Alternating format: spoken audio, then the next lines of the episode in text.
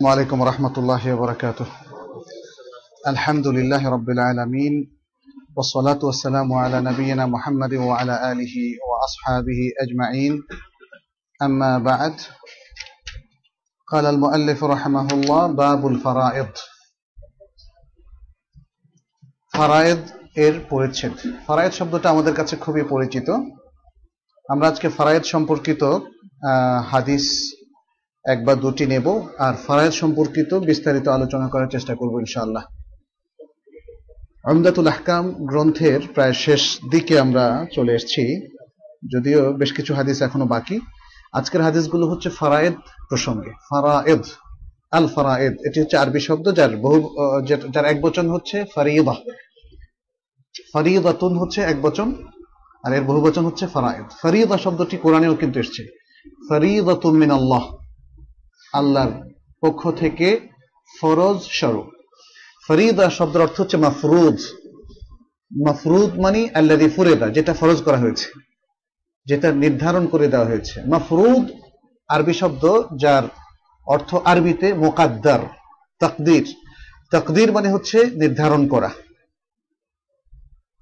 তকদির শব্দটাও কোরআনে ব্যবহৃত হয়েছে। আমি নির্ধারণ করছি। আল্লাহ তালা কখনো শব্দটা কাদ্দারনা শব্দটা কোরআনে ইউজ করেছেন। কাদ্দারনা মানে আমরা নির্ধারণ করে দিয়েছি, ঠিক করে দিয়েছি। নির্ধারণ করে দেওয়া মানে ঠিক। সেখান থেকে তাকদির। তাকদির মানে যেটা ঠিক করা হয়েছে। আল্লাহর পক্ষ থেকে যেটা ঠিক করে দেওয়া হয়েছে, ওটাই হচ্ছে তাকদির। এখান থেকে আরেকটা শব্দ ব্যবহৃত হয় কাদার। দুটো শব্দ আছে, কাদার, যেটাকে আমরা তাকদির বলি, কাদার এবং কাবা। এটা হচ্ছে ইমানের একটা রোকন আল ইমান বিল কাবা ওয়াল কাদার। অথবা বিল কাদারে ওয়াল কাবা একটা হচ্ছে আল্লাহর মীমাংসা আর একটা হচ্ছে আল্লাহর নির্ধারিত বিষয়। দুটোই কাছাকাছি অর্থ অথবা সমার্থক। যাই হোক, এখানে মুকাদ্দার বলেছি আমরা, মাফরুদ শব্দটার অর্থ। মাফরুদটা হচ্ছে ফারিদা শব্দের অর্থ। আর ফারিদাটা হচ্ছে এক বচন, যার বহু বচন হচ্ছে ফারায়েদ। ফারায়েদ সাধারণত বলা হয় একটা শাস্ত্রকে আরবি ভাষায়, যেটা এলমুল ফারায়েদ। ফারায়েদ শাস্ত্র বা বিষয়।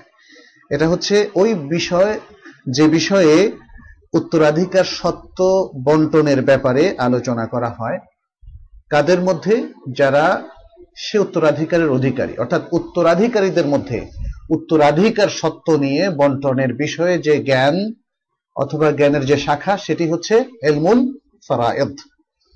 ফারায়েদ শব্দটা তাহলে বহু বচন এক বচন হচ্ছে ফরিদা ফরিদা মানে হচ্ছে মাফরুদ মাফরুদ মানে হচ্ছে মোকাদ্দার মানে নির্ধারিত। এই। এই যে ফারায়েদ শব্দটা আমরা উচ্চারণ করলাম, এটি কিন্তু আল কোরআনের বিষয়। এই শাস্ত্রটা সম্পর্কে আল কোরআনই তার বক্তব্য পেশ করেছে।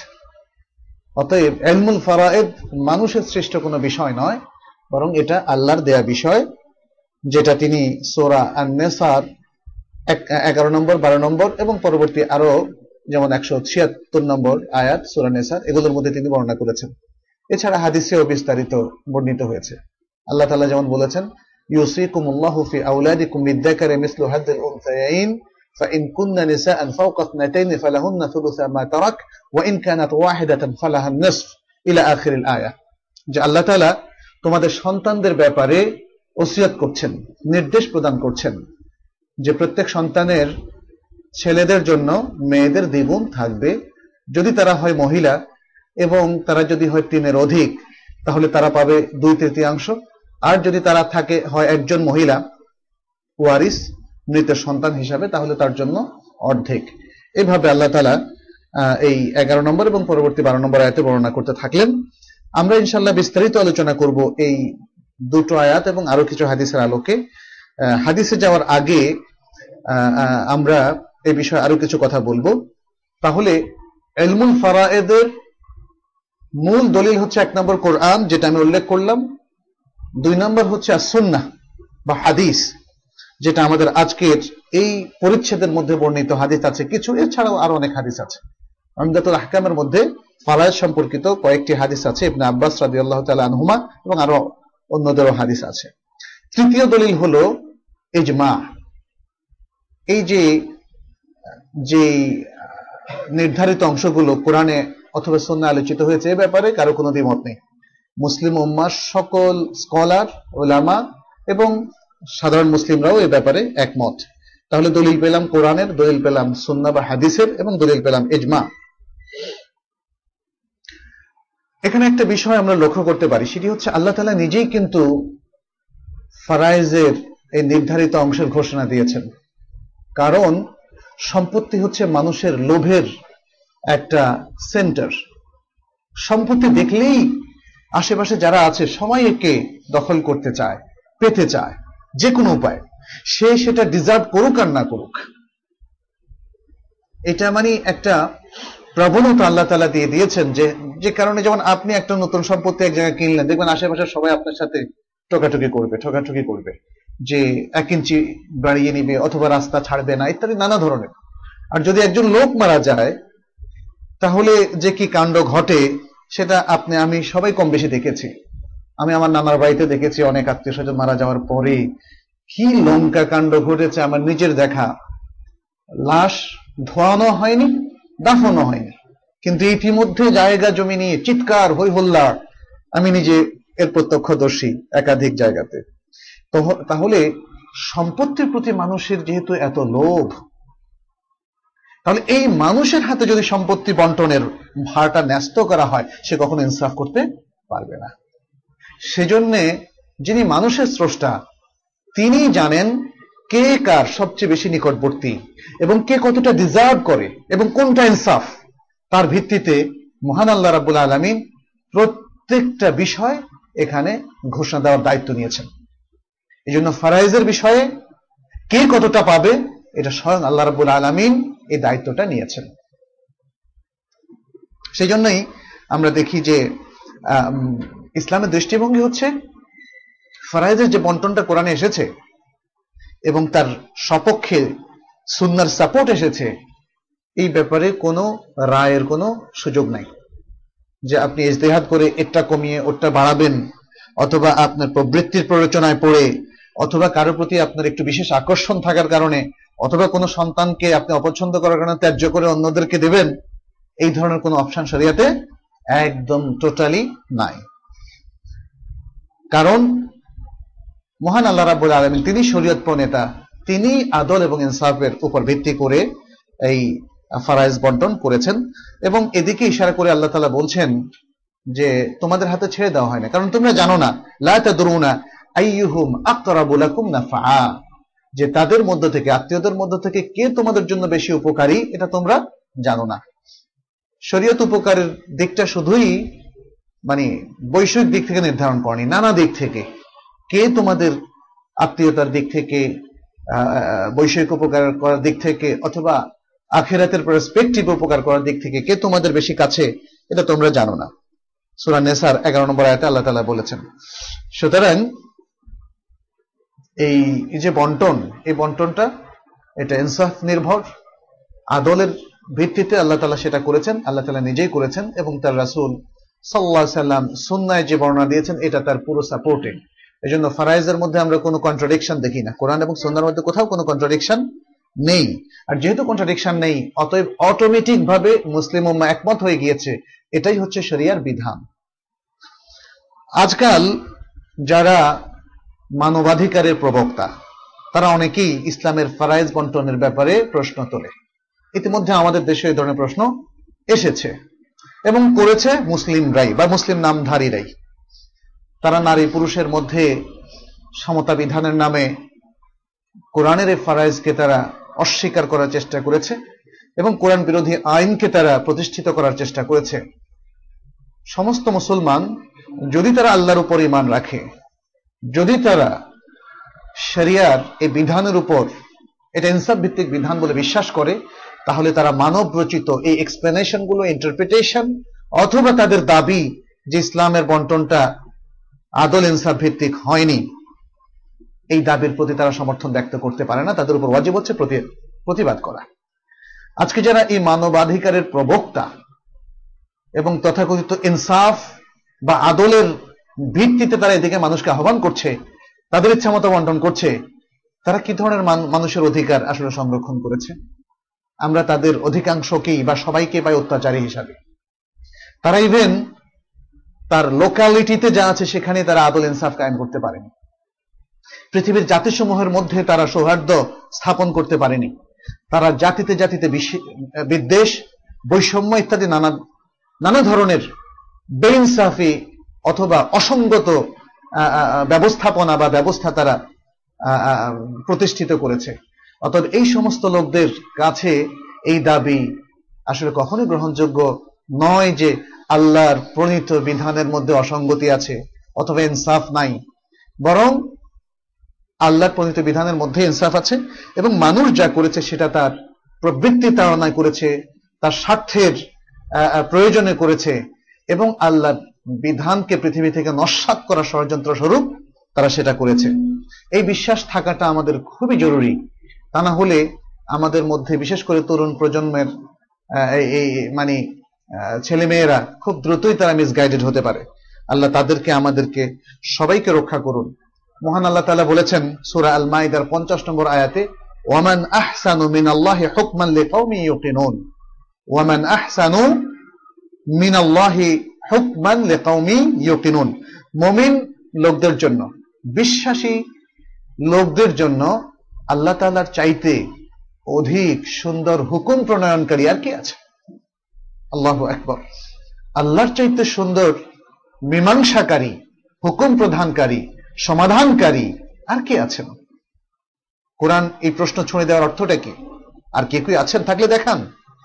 দেখান পৃথিবীর কোন সমাজের কোনো ব্যক্তি, কোনো নেতা অথবা কোনো আধ্যাত্মিক পুরুষ যেই হোক না কেন, তারা তাদের সমাজে কোরআন, সুন্নার আইনকে পাশ কাটিয়ে সত্যিকার সুন্দর বিধান কিংবা সমাধান তারা দিতে পেরেছে। আসলে পারেনি। সবসময় মানুষের রচিত বিধানটা বায়াজড এবং কখনোই কালোত্তীর্ণ নয় এবং সেটা ইনসাফ, আদল এগুলোর থেকে অনেক দূরে অবস্থানকারী। অতএব সত্য কথা হচ্ছে, আজকে যারা এই প্রশ্নগুলো তুলছে শরীয়তের বিরুদ্ধে অথবা এই বিধানের বিরুদ্ধে তারা শরীয়তকে ভালো করে পড়েনি। তারা কোরআন বিশেষজ্ঞ নয়। তারা কোরআন নিয়ে চর্চা করে না।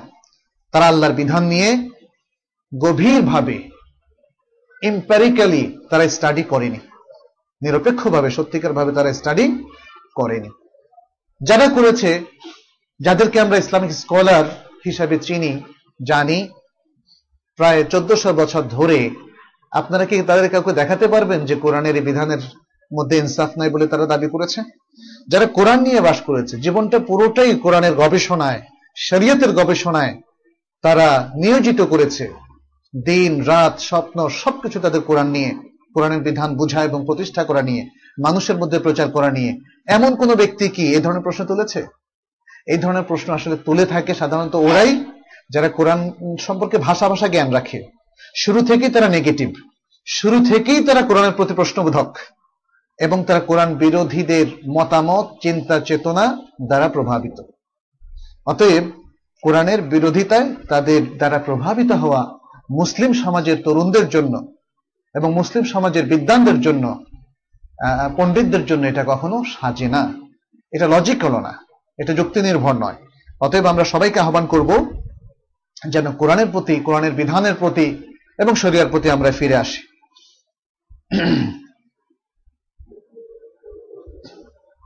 আচ্ছা। এখন এলমুল ফরায়েদ, যেটা নিয়ে আমরা আজকে আলোচনা করছি, এটা হচ্ছে একটা ইসলামী জ্ঞান শাস্ত্র যেটা অত্যন্ত সম্মানিত, অত্যন্ত প্রয়োজনীয় এবং এর প্রতি এর প্রতি জ্ঞান রাখা এটা শরিয়াত রক্ষার মতোই আমাদের জন্য প্রয়োজনীয়। কেন? কারণ প্রত্যেক ব্যক্তির সাথেই এর বিধানটা জড়িত। তাই না? পৃথিবীতে যারাই অবস্থান করছেন, তাদের প্রত্যেকের কারও না কারও সম্পত্তি আছে এবং তাদের অনেক রিলেটিভ আছেন তার সন্তান আছে, তার বাবা আছে, চাচা আছে, স্ত্রী আছে, নানা ধরনের রিলেটিভ আছেন। এক একজন মারা যাওয়ার সাথে সাথেই তখন সম্পদ বন্টনের প্রশ্নটা আসে।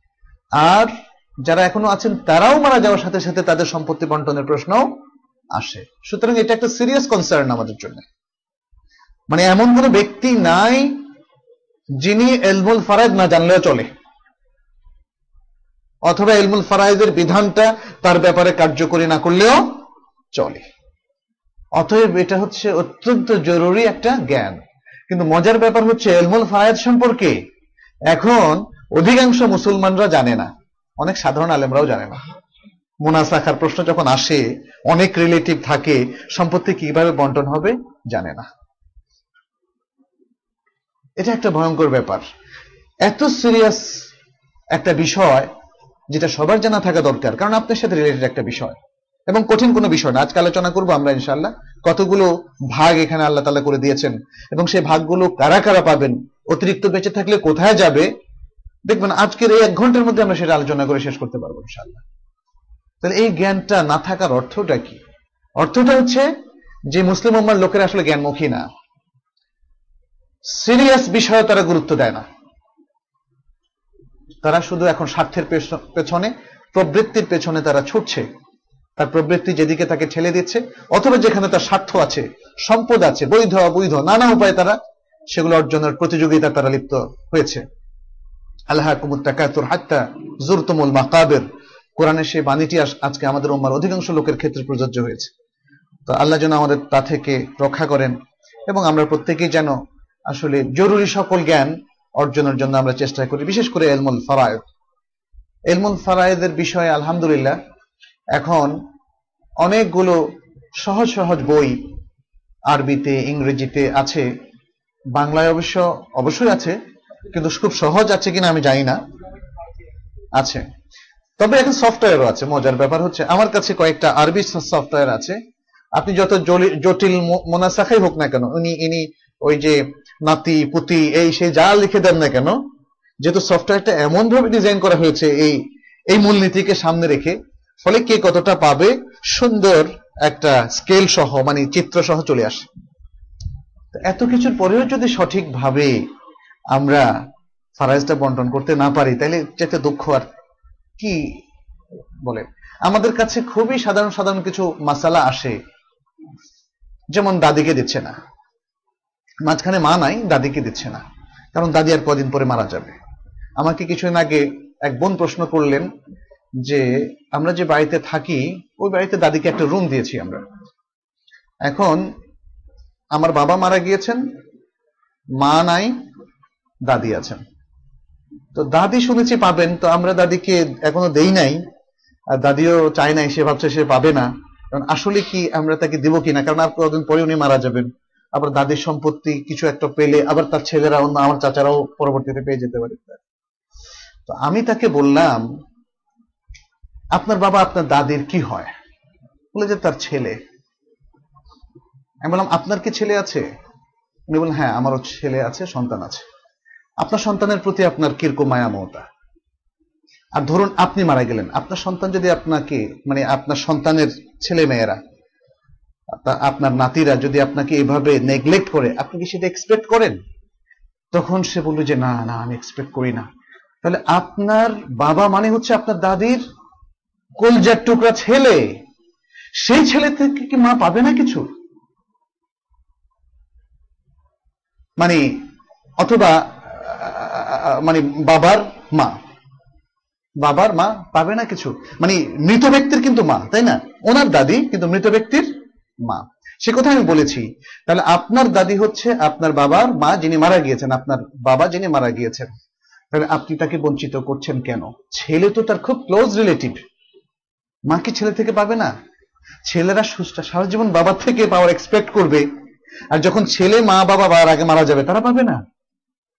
এটা দেখেন আমাদের সমাজের বৈষম্য। এইজড বাবা মা যখন হয়ে যায়, তখন আমরা তাদের অধিকারের প্রতি খেয়াল রাখি না। বরং গুনতে থাকি, কবে উনি মারা যাবেন? যেহেতু মারা যাবেন, অতএব তাকে আর তার অধিকার কেন দিব? অথচ ইসলামের বিধান হচ্ছে মাত্র, একদিন আগে যদি ছেলে মারা যায় তবু ছেলে থেকে মা পাবে। কিন্তু যদি মা একদিন আগে বা দুই ঘণ্টা আগে মারা যেতেন, তাহলে মা থেকে ছেলে পেত। কিন্তু এই যে ক্যালকুলেশন বৈষয়িক দৃষ্টিকোণ থেকে ওই বোন বা তার ফ্যামিলির লোকেরা করল, এটা নিছক স্বার্থপরতা আর কিচ্ছু না। এবং শরীয়তের বিধানকে লঙ্ঘন করা। উনি তখন আমার কাছে ওয়াদা করলেন যে বিষয়টা আমরা কখনোই এভাবে দেখিনি। এভাবে দেখেননি কারণ কি? স্বার্থপরতা। সম্পত্তির প্রতি লোভ এবং এই দাদিকে বঞ্চিত করার একটা স্পৃহা আপনাদের মধ্যে কাজ করছিল, কারণ দাদি কয়দিন পরে আর মরে যাবে, ইত্যাদি, নানা কারণে।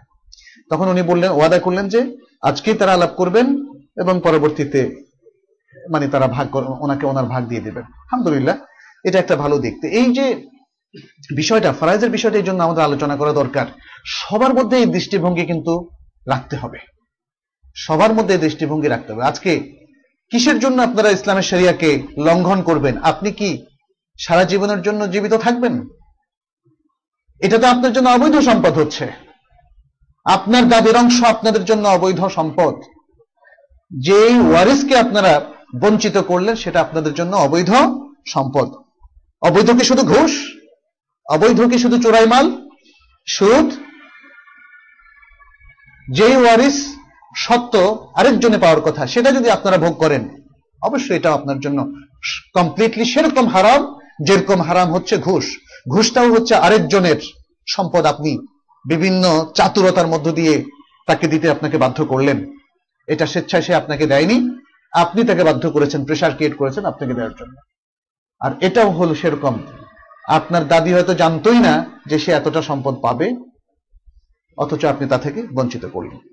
তো এই জন্য এই বিষয়টা সম্পর্কে ধারণা রাখা, ফারাইজের গুরুত্ব এবং সেটা বুঝিয়ে দেওয়া অত্যন্ত গুরুত্বপূর্ণ। আরেকটা প্রসঙ্গ আমি বলব আমাদের দেশের প্রেক্ষাপটে, সেটা হচ্ছে মেয়েদেরকে এবং বিশেষ করে বোনদেরকে ঠকানো।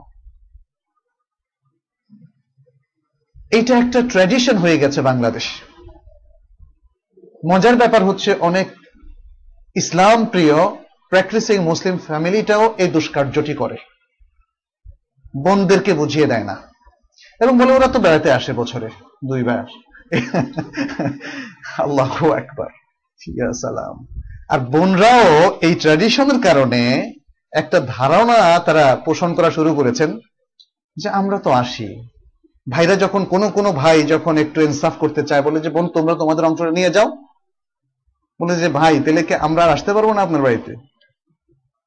মানে তাদের একটা ধারণা হয়েছে, আমরা যেহেতু আসি, আমাদের অংশটা তো খাওয়া হয়ে যায়, পড়া হয়ে যায়। আর আমরা আমাদেরকে যদি বুঝিয়ে দেয়, তার মানে হচ্ছে ভাইয়ের বাড়িতে আমাদের কোনো আর জায়গা হবে না। ওনারা আমাদেরকে দূরে ঠেলে দিচ্ছেন। আল্লাহ একবার ভাই আর বোনের সম্পর্ক তো একটা পবিত্র সম্পর্ক। যাওয়া আসা তো থাকবেই। মানে দেখেন, এখানে ভাইরা স্বার্থপর। এবং সেই স্বার্থপরতাকে পজিটিভলি আমাদের সমাজ এমন ভাবে নিয়েছে, দেখেন সেখান থেকে ধারণাগুলো কীভাবে চেঞ্জ হয়ে গেল। বাপের বাড়িতে আসতে পারবে না এই জন্য বোনরা অনেকে তাদের সম্পদ নিতে চাচ্ছে না। এটা আমাদের সমাজ আরোপ করেছে। আর যে বোনরা তাদের সম্পত্তি নিতে চান, তাদেরকে নির্লজ্জ মনে করা হয়, স্বার্থপর মনে করা হয়।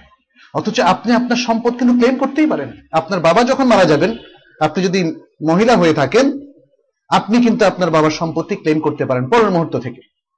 অবশ্য দাফন হয়ে যাওয়ার পরে করলে ভালো। কারণ তো বলেছি যে, লাশ রেখে ঝগড়াঝাটি ঠিক না। কারণ দাফন হচ্ছে, মৃতের যে চারটা অধিকার আছে, তার মধ্যে এক নম্বর হচ্ছে তার দাফন। তার দাফনের পরে ওসিয়ত বাস্তবায়ন, দাইন বা তার ঋণ পরিশোধ করা, এবং তারপরে হচ্ছে ওয়ারিশ সত্ত্বের বন্টন। কিন্তু দাফনকে বাদ দিয়ে ওয়ারিশ সত্ত্ব বন্টনের কথা আসলে শরীয়ত পোষণ করে না এই বিষয়গুলো। অতএব বোনরা যারা তাদের সম্পত্তি পাবেন বলে আশা করেন, তাদের সেটা অধিকার। এই অধিকার ক্লেম করার মধ্যে কোনো লজ্জা নাই এবং এই অধিকার ভাইরা দিতে বাধ্য। শরীয়তের বিষয়গুলো আজকে স্টাবলিশ করা আমাদের জরুরি। আজকে আমরা অনেকেই বিভিন্ন পর্যায়ে ইসলামকে কায়েম করতে চাই, কিন্তু যেগুলো আমাদের সাধ্যের মধ্যে আছে, সেগুলো কি আমরা কায়েম করছি? এই বিষয়গুলো কিন্তু দেখা দরকার। অনেক ভাইরা খুবই এক্সাইটেড ইসলাম কায়েম করবেন বিভিন্ন বিষয়। আলহামদুলিল্লাহ, এটা একটা ভালো জিনিস। এবং এই এই প্রবণতা সকল মুসলমানদের থাকা উচিত। কিন্তু কথা হচ্ছে, আপনি স্টার্ট করতে চান কি অসম্ভব বিষয়গুলো দিয়ে? সম্ভব বিষয়গুলো ত্যাগ করে বসে আছেন কেন? আপনার ব্যক্তিগত জীবনকে শরিয়ার আলোকে সাজিয়েছেন? আপনি ফরজ এবং ওয়াজিবের সীমারেখা মেনে চলেন, হালাল এবং হারামের সীমারেখা মেনে চলেন, যতটুকু সম্ভব। আপনি কি আপনার প্রতি অন্যদের যে অধিকার আছে, আপনার উপর অন্যদের যে প্রাপ্ত অধিকার আছে, অন্যরা আপনার কাছে যে অধিকার প্রত্যাশা করে বা পাওয়ার অধিকার রাখে, সেগুলো কি আপনি আদায় করছেন? এই বিষয়গুলো কিন্তু আমাদেরকে মনে রাখতে হবে। শরিয়াত প্রতিষ্ঠা হবে সেগুলো দিয়ে। সেগুলো আমার আপনার সাধ্য আছে। আমার আপনার সাধ্য আছে। আপনার উপর আপনার স্ত্রীর অধিকার আছে, আপনার সন্তানদের অধিকার আছে, আপনার পিতামাতার অধিকার আছে, আপনার ওয়ারিসদের অধিকার আছে, আপনার প্রতিবেশীদের অধিকার আছে, আপনার দেশবাসীর অধিকার আছে, উম্মার অধিকার আছে। আপনার উপর অধিকার আছে আপনার স্রষ্টা মহান আল্লাহ রাবুল আলমিনের। আপনার উপর অধিকার আছে আপনার নবী মাহমুদুল মোহাম্মদ রসুল্লাহ সাল্লাহ আলহি ওয়াসাল্লামের। আমরা কি ভেবে দেখেছি যে এই অধিকারগুলো কি কি? এই অধিকারগুলোর মধ্যে কয়টা আমরা আদায় করছি, কয়টা আদায় করছি না, এটা ভেবে রাখা দরকার। যেই মুসলিমরা আজকে দেশে, সমাজে, বিশ্বে ইসলাম কায়েম করতে চায়, তাদের স্টার্ট করা উচিত এগুলো থেকে। যারা এই বিষয়গুলোর ব্যাপারে গাফিল করছে না, তারা যদি কেয়ামত পর্যন্ত চেষ্টা করে যায়, বৃহত্তর অঙ্গনে তারা কখনো ইসলাম কায়েম করতে পারবে না, যদি না এই বিষয়গুলো তারা এনশিওর করতে পারে। এটা আমাদের মনে রাখতে হবে। যাই হোক এখানে আরও কয়েকটা বিষয় আমরা মূল হাদিসে যাওয়ার আগে আলোচনা করব। এক নম্বর, উত্তরাধিকার সত্ত্বের কারণটা কি? কি কারণে উত্তরাধিকার সত্ত্ব মানুষ প্রাপ্ত হয়? এখানে তিনটা কারণ কোরআন এবং হাদিসের আলোকে এসেছে। এক নম্বর হচ্ছে বংশের কারণে। বাবা এবং সন্তানের মধ্যে সম্পর্কটা কি? বংশীয় সম্পর্ক, যেটা আরবিতে বলা হয় নাসাব। এবং সেটাই আল্লাহ তালা সুরা আহজাবের মধ্যে বলেছেন ছয় নম্বর আয়াতে, ওয়া উলুল আরহামে বা আদহুম আউলা বেবাদ। আত্মীয়রা একে অন্যের চাইতে অধিকতর নিকটবর্তী বা উত্তম। একজন আরেকজনের চাইতে বেশি নিকটবর্তী। যেমন, যদি আবদুল্লাহ তার ছেলে মোহাম্মদ আছে, যেমন ধরেন, মোহাম্মদের ছেলে আমার এখন আবদুল্লাহ নিকটবর্তী বেশি কে? মোহাম্মদ নাকি অমর মোহাম্মদ। যেহেতু তার সরাসরি ছেলে বেশি নিকটবর্তী নাতির চাইতে। নাতি বেশি নিকটবর্তী পুতির চাইতে। এভাবে। ভাই আর ধরেন চাচাতো ভাই, কে বেশি নিকটবর্তী? সহদর ভাই এবং চাচাতো ভাই, সহদর ভাই। এইভাবে। দাদা অথবা দাদার পরের দাদা, পর দাদা, কে বেশি নিকটবর্তী? দাদা। এভাবে। এটাই বোঝানো হচ্ছে। তাহলে আত্মীয়তার সম্পর্ক বংশানুক্রমিক আত্মীয়তার সম্পর্ক, এটা হচ্ছে একটা কারণ। আত্মীয় হওয়া, রক্তের সম্পর্কের হওয়া, এটা হচ্ছে এক নম্বর কারণ। দ্বিতীয় হচ্ছে বিশুদ্ধ বিবাহ আর নিকাহ আসাহি বিশুদ্ধ নিকাহ। তার মানে হচ্ছে অবৈধ বিয়ে ওয়ারিস হওয়া যাবে না, অবৈধ বিয়ের মাধ্যমে। অথবা নেকাহুল মোতা যেটা শিয়াদের মধ্যে প্রচলিত আছে। সেদিন আমি ইউটিউবে দেখছিলাম, শিয়াদের একজন আলেম বলতেছিল নেকাহুল মোতা, যে সুন্নিদের দলিল দ্বারাও প্রমাণিত, সেটা উনি প্রমাণ করলেন দুরূহ চর্চা চেষ্টা করলেন, ইত্যাদি। ইউটিউবে দেখলাম আর কি, আরবিতেই, আরব ভাষাভাষী উনি যাই হোক, সেখানে আসলে ভুল উপস্থাপন করলেন বিভিন্ন দলিলের, সহি মুসলিম থেকে ইত্যাদি। ওয়ালাকুম নিসফুমা তারা কাজুয়াজুকুম তোমাদের জন্য থাকবে, তোমাদের স্ত্রীরা যে সম্পত্তি ত্যাগ করে গিয়েছে তার অর্ধেক, যদি তোমাদের কোনো সন্তান মানে স্ত্রীদের কোনো সন্তান না থাকে, যদি স্ত্রীদের কোনো সন্তান না থাকে। তাহলে বোঝা গেল যে স্বামী স্ত্রীর সম্পর্ক হচ্ছে এখানে ইরসের কারণ বা ওয়ারিস সত্য লাভের কারণ। এবং সেজন্য বৈধ, সহি, শুদ্ধ বিবাহ হতে হবে। সুতরাং যেখানে নিকাহটা ফাসেদ অথবা বাতিল, অকার্যকর বিবাহ, যে বিবাহটা ইসলাম এস্টিমেট করে না বিবাহ হিসাবে স্বীকৃতি দেয় না, সেই ধরনের বিবাহের মাধ্যমে যেটা যদি তারা মিয়া বিবি মনেও করে যে তাদের বিয়ে হয়ে গিয়েছে, তাহলে তার মাধ্যমে ওয়ারিস সত্য হবে না, সাব্যস্ত হবে না। তৃতীয় হচ্ছে ওয়ালা। আল ওয়ালা, ওয়ালাটা হচ্ছে, এর শাব্দিক অর্থ হচ্ছে বন্ধুত্ব। আর এখানে ওয়ালাটা মানে হচ্ছে আজাদ করে দেওয়া। ওয়ালাটা মানে হচ্ছে আজাদ। সেখান থেকে মাওলা শব্দটা এসছে। মাওলা মানে হচ্ছে আজাদকৃত দাস। যেখানে দাসপ্রথা ছিল বা এখনও আছে, সেখানে যদি কেউ তার দাসকে আজাদ করে দেন, তাহলে এই আজাদ করার কারণে তিনি তার ওয়ারিস হবেন কিছু শর্ত সাপেক্ষে। যে ওই দাস যখন আজাদকৃত মানুষে পরিণত হবেন, তখন তার যদি বাবা মা না থাকে, ঊর্ধ্বের কেউ না থাকে, নিচের কেউ না থাকে, কোনো কারাবাত না থাকে, তখন যিনি আজাদ করেছেন তিনি তার কারিব, তিনি তার আত্মীয় হবেন, যদিও বংশীয় নয়, আজাদ করার কারণে। তাহলে আজাদ করাটা হচ্ছে ওয়ারিস সত্য লাভের একটা কারণ, এটা শরীয়ত নির্ধারণ করেছে। রসুল্লাহ সাল্লাহ সাল্লাম এটা নির্ধারণ করে দিয়েছেন। যেমন আব্দুল্লাহ ওমর তাআলা আনহুর একটা হাদিস আছে, যেটা ইমাম হাকিম বর্ণনা করেছেন, বাইহাকি বর্ণনা করেছেন এবং শেখ আলবানী রাহমাহুল্লাহ এরওয়াউল গালিলের মধ্যে এই হাদিসটাকে শুদ্ধ বলেছেন। সেটা হচ্ছে আল ওয়ালা উ লাহমাতুন কালাহমাতিন নাসাব। ওয়ালা হচ্ছে একটা বংশীয় সম্পর্কের মতো বা একটা মানে বংশীয় আত্মীয়তা সম্পর্কের মতো একটা সম্পর্ক। ওয়ালা। তবে এর শর্তটা আমি একটু আগে বলেছি, এটা যখন আত্মীয়তা, আত্মীয় কেউ না থাকবে তখনই এটা কার্যকর হবে। এগুলো হচ্ছে মূলত আলেমদের কাছে মানে হাদিসের আলোকে বা কোরআনের আলোকে বর্ণিত কারণ। আবার আমরা দেখি যারা ওয়ারিস হবেন, ওয়ারিস, কাছের ওয়ারিস আছেন, দূরের ওয়ারিস আছেন। কাছের ওয়ারিস থাকলে দূরের ওয়ারিস আর পাবেন না। এই বিষয়গুলো আছে। এখন যে যে পাবেন না, এটা হচ্ছে কি? এটা হচ্ছে মানে আরবিতে বলা হয় মানে। অর্থাৎ বা হাজেব, ইয়াহজব, বাধা প্রদানকারী। তাহলে যেমন ধরেন বাবা মারা গিয়েছেন, তার আছে ছেলে, আছে ছেলের ছেলে। এখন ছেলের ছেলেরা কি পাবেন? ছেলের ছেলেরা পাবেন না। কিন্তু যদি তার আপন ছেলেরা ইতিমধ্যে তার আগেই মারা যেত, তাহলে সরাসরি তার নাতিরা পেত। এখন ছেলে থাকার কারণে নাতিরা পাবে না। তাহলে নাতিরা হলো মাহজুব তাদেরকে বাধা দেওয়া হলো। কে বাধা দিল? ছেলেরা। ছেলে থাকার কারণে নাতিরা ওয়ারিস সত্য পাওয়া থেকে বাধাগ্রস্ত হলো। আচ্ছা এটাকে বলা হয় মাওয়ানের। এরকম মাওয়ানের হচ্ছে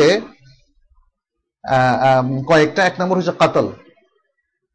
যদি কেউ কাউকে হত্যা করে, বাবা যদি ছেলেকে হত্যা করে, ছেলে যদি বাবাকে হত্যা করে, অথবা স্বামী যদি স্ত্রীকে হত্যা করে সম্পত্তির লোভে, স্ত্রী যদি স্বামীকে হত্যা করে, সন্তান যদি মাকে হত্যা করে, অথবা চাচাকে হত্যা করে, আত্মীয়কে যার থেকে সে পাবে তাহলে এই হত্যার কারণে সে চিরজীবনের জন্য আর তার থেকে ওয়ারিস হবে না। এখানে একটা মূলনীতি আছে, মানিস্তা জালাশাই আন কাবলা আওয়ানিহি ও কীভাবে হেরমানি এটা শরীয়তের একটা মূলনীতি, বিভিন্ন দলিলের আলোকে। যে ব্যক্তি কোন সময় মানে আল্লাহ কর্তৃক নির্ধারিত যে সময়টা তার স্বাভাবিক নিয়মে হওয়ার কথা ছিল, সেটার জন্য অপেক্ষা না করে নিজেই সেটাকে তাড়াতাড়ি করে ফেলল তাহলে যার জন্য সে তাড়াতাড়ি করেছে, সেটা থেকে সে বঞ্চিত হবে।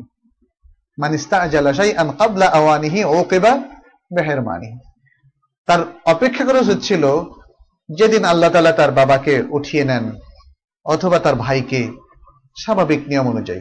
কিন্তু সে খুব দ্রুত তাকে হত্যা করে তার মৃত্যুটা নিশ্চিত করল, যাতে তার সম্পত্তির ওয়ারিস হতে পারে। শরিয়ত সে জায়গায় তাকে বঞ্চিত করবে। একদম ফরিভার সে আর কখনোই তার থেকে ওয়ারিস হবে না। এটা একটা বিষয়। তবে ভুল ক্রমে হত্যা এর মধ্যে অন্তর্ভুক্ত না। আপনি গাড়ি চালাচ্ছেন, আপনার গাড়ির সামনে বাবা পড়ে গেল। আল্লাহ না করুক। এবং অ্যাক্সিডেন্টে তিনি মারা গেলেন। তাহলে আপনি কি বঞ্চিত হবেন? না। ভুল ক্রমে হত্যার কথা এখানে আলাদা আচ্ছা দ্বিতীয় হচ্ছে আর রেক আর রেক মানে হচ্ছে দাসত্ব। দাসরা সম্পত্তির মালিক হবে না। অথবা মানে যদি কোনো দাস দাসের তো কোনো সম্পত্তি থাকে না। যদি যেমন তার ছেলে আছে, একজন দাস তার ছেলে আছে। তার ছেলে থেকে সে মালিক হবে না। কেন? কারণ দাস যার মালিক হবে, সেটা মূলত হয়ে যাবে তার মনিব। দাসত্বের এটাই ছিল রূপরেখা। দাস যখনই কোনো কিছুর মালিক হবে, সেটার মূল মালিকানা চলে যাবে কার কাছে? তার মনিবের কাছে। কিন্তু তার মনিব তো তার ছেলের ওয়ারিস ছিল না। এটা হচ্ছে শরিয়াত এখানে দেখেছে যে এই সম্পত্তিটা, ওয়ারিস সত্যটা কার ভায়া হয়ে কোথায় যায়? যদি কোনো দাস ওয়ারিস হয়, তাহলে তার ওয়ারিস সত্যটা তার কাছে থাকবে না। সেটা চলে যাবে তার মনিবের কাছে। ফলে শরীয়ত সেদিকে দেখেছে। কিন্তু তার মনিব তো তার ছেলের অথবা তার যে আত্মীয় মারা গিয়েছে তার ওয়ারিস না। উত্তরাধিকারী না। অ্যাটলাস যেহেতু তার কাছে যাচ্ছে, এমন লোকের কাছে যে মূলত উত্তরাধিকারী না, তাহলে এই দাস, এই উত্তরাধিকার সত্য থেকে বঞ্চিত হবে এবং অন্যদের মধ্যে যারা সরাসরি ওই সম্পত্তিটার মালিক হবে, শুধু সেই ধরনের ওয়ারিসদের মধ্যেই সেটা বন্টিত হবে। তৃতীয় হচ্ছে এখতলাফ উদ্দিন ধর্মের বিভেদ। একজন হচ্ছে মুসলিম, একজন ভাই মারা গেল, তার বাবা হচ্ছে, হয় হিন্দু অথবা অন্য ধর্মীয়। সেক্ষেত্রে তার সম্পত্তি অন্য ধর্মীয় লোকদের কাছে যাবে না। অথবা তার বাবা যদি, যিনি হিন্দু, মারা যান, তাহলে এই সন্তান তিনি তিনি মুসলিম, তিনি কিন্তু সেখান থেকে পাবেন না। অর্থাৎ ইসলামিক ল এটাকে বলে না যে তুমি পাবে। কেউ যদি তাকে দেয়, হিন্দু বাবা যদি তাকে দেয়, তাহলে সেই সম্পত্তি সে নিতে পারবে। এটা কিন্তু শরীয়ত বলে না না, অমুসলিমরা তোমায় কিছু কিছু নিতে পারবে না। এটা বলে না, বিশেষ করে যখন আত্মীয় স্বজন থেকে পায়। কিন্তু শরিয়ত এটাকে তার অধিকার হিসাবে সাব্যস্ত করেনি। যেমন হিন্দু বাবা থেকেও সে কিছু ইসলামী শরীয়তের দৃষ্টিভঙ্গিতে পাবে না, তার থেকেও হিন্দু বাবা কিছু পাবে না। এবং মুসলিম হাইকোর্ট এসে মামলাও দায়ের করতে পারবে না যে, আমার ছেলে মারা গেছে না হয় আমরা দুজন দুই ধর্মের, কিন্তু সেখান থেকে তো আমি কিছু পাওনা আছি। মুসলিম হাইকোর্ট তাকে বলবে যে নো কারণ কি? কারণ এখানে ধর্মীয় বিভেদ আছে এবং পার্থক্য আছে। এই তিনটা হচ্ছে মূলত। এছাড়াও আরেকটা পার্থক্য যেটা আমি ইঙ্গিত করেছিলাম শুরুতে, সেটা হচ্ছে অধিক নিকটবর্তী কেউ থাকলে দূরবর্তী লোকরা বঞ্চিত হবে। সেটা হচ্ছে মানে স্থায়ী কোনো বিষয় না। স্থায়ী কোনো বিষয় না। এমন হতে পারে, যেমন একজন ব্যক্তি তার কাছের আত্মীয়, দূরের আত্মীয় আছে। এখন তিনি জীবিত থাকাকালে যদি কাছের আত্মীয় মারা যান, তাহলে তিনি মারা যাওয়ার পরে তার দূরের আত্মীয় তখন পেয়ে যাবে। তো বিষয়টা স্থায়ী কোনো বিষয় নয়। এটা হচ্ছে মৃত্যুর সময় আমরা লক্ষ্য করব ব্যক্তির কাছের আত্মীয়, দূরের আত্মীয় যদি সবাই থেকে থাকেন, তাহলে ওই লাইনের ওই লাইনের কাছের লোকেরা পাবে। যেমন মোহাম্মদ, তার মৃত্যুর পরে যদি তার ছেলে বকর, তার ছেলে মানে বকরের ছেলে অমর অমরের ছেলে জায়েদ থাকে, তাহলে এখানে তিন পুরুষ রেখে তিনি মারা গেলেন। তিন পুরুষের মধ্যে কে পাবে তার সম্পত্তি? প্রথম পুরুষ মাত্র। মানে তার ইমিডিয়েট যে আত্মীয় বকর পাবে অমর পাবে না অমরের ছেলে জায়েদও পাবে না। এটা হচ্ছে ব্যাপার। এই এই হচ্ছে প্রাথমিক কিছু কথা। আমরা হাদিস দুটো নেব এবং এরপরে শরীয়ত যে অংশগুলো দিয়েছে সেটার উপর আমরা আজকে আলোচনা করব ইনশাআল্লাহ। عن عبد الله بن عباس رضي الله عنهما عن النبي صلى الله عليه وسلم قال ألحق الفرائض بأهلها فما بقي فلأولى رجل ذكر وفي رواية أقسم المال بين أهل الفرائض على كتاب الله فما تركت الفرائض فلأولى رجل ذكر رواه البخاري ومسلم عبد الله بن عباس رضي الله تعالى عنهما বর্ণনা করেন নবী সাল্লাল্লাহু আলাইহি সাল্লাম থেকে যে তিনি বলেছেন যে তোমরা তোমরা ফারায়েদকে, শরীয়ত নির্ধারিত ওয়ারিসের অংশকে তোমরা তার অধিকারীদের কাছে পৌঁছাও। তাদের কাছে সমর্পণ করো। আল হেকু তাদের কাছে দিয়ে দাও। তাদের অধিকার ফারাইজের যে অংশ যে যতটা পাওয়ার অধিকার রাখে তার কাছে সেটা দিয়ে দাও, হস্তান্তর করো। ফামা বাকিয়া, এরপরে নির্ধারিত অংশগুলো, ফারায়েদ কিন্তু নির্ধারিত অংশ। ফারায়েদটা হলো, যেটা আমরা আগেই বলেছি, মাফরুদ, মোকাদ্দার মানে নির্ধারিত অংশ। তো নির্ধারিত অংশটা শেষ হয়ে যাওয়ার পরেও যদি কিছু থাকে, এটা অনেক সময় থাকে। এটা যদি আমরা মানে দু একটা উদাহরণ দিই, তখন বুঝতে পারবেন। সেটা আরও পরে দেব ইনশাল্লাহ তো ফারাইজটা বন্টনের পরে যদি কিছু থাকে, সেটা পাবে কে? ফাহু আলে আউলা রাজুলিন দেকার। সেটা পাবে নিকটবর্তী কোন ওয়ারিস, পুরুষ। ওয়ারিস, পুরুষ। এটাকে বলা হয় শরীয়তের পরিভাষায় আসাবা। আসাবা। অনেক সময় সরাসরি সন্তানও কিন্তু আসাবা। সন্তান, বিশেষ করে ছেলে সন্তানের কি নির্ধারিত বিষয় আছে? নির্ধারিত কোনো অংশ আছে?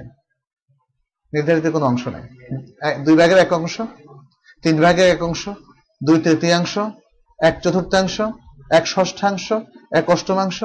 কোনোটাই কিন্তু মৃতের ছেলে সন্তানদের জন্য কিন্তু নাই। মেয়েদের জন্য আছে। মেয়ে যদি একজন হয় তাহলে অর্ধেক, যদি ছেলে সন্তান না থাকে। মৃত বকর যেমন মারা গিয়েছে, তাহলে তার মেয়ে আছে ফাতিমা। ফাতিমা কতটুক পাবে? অর্ধেক। তার হোল সম্পত্তির অর্ধেক পাবে। আর যদি ফাতেমার সাথে আয়েশা থাকে, দুই বোন, তাহলে কতটুকু পাবে?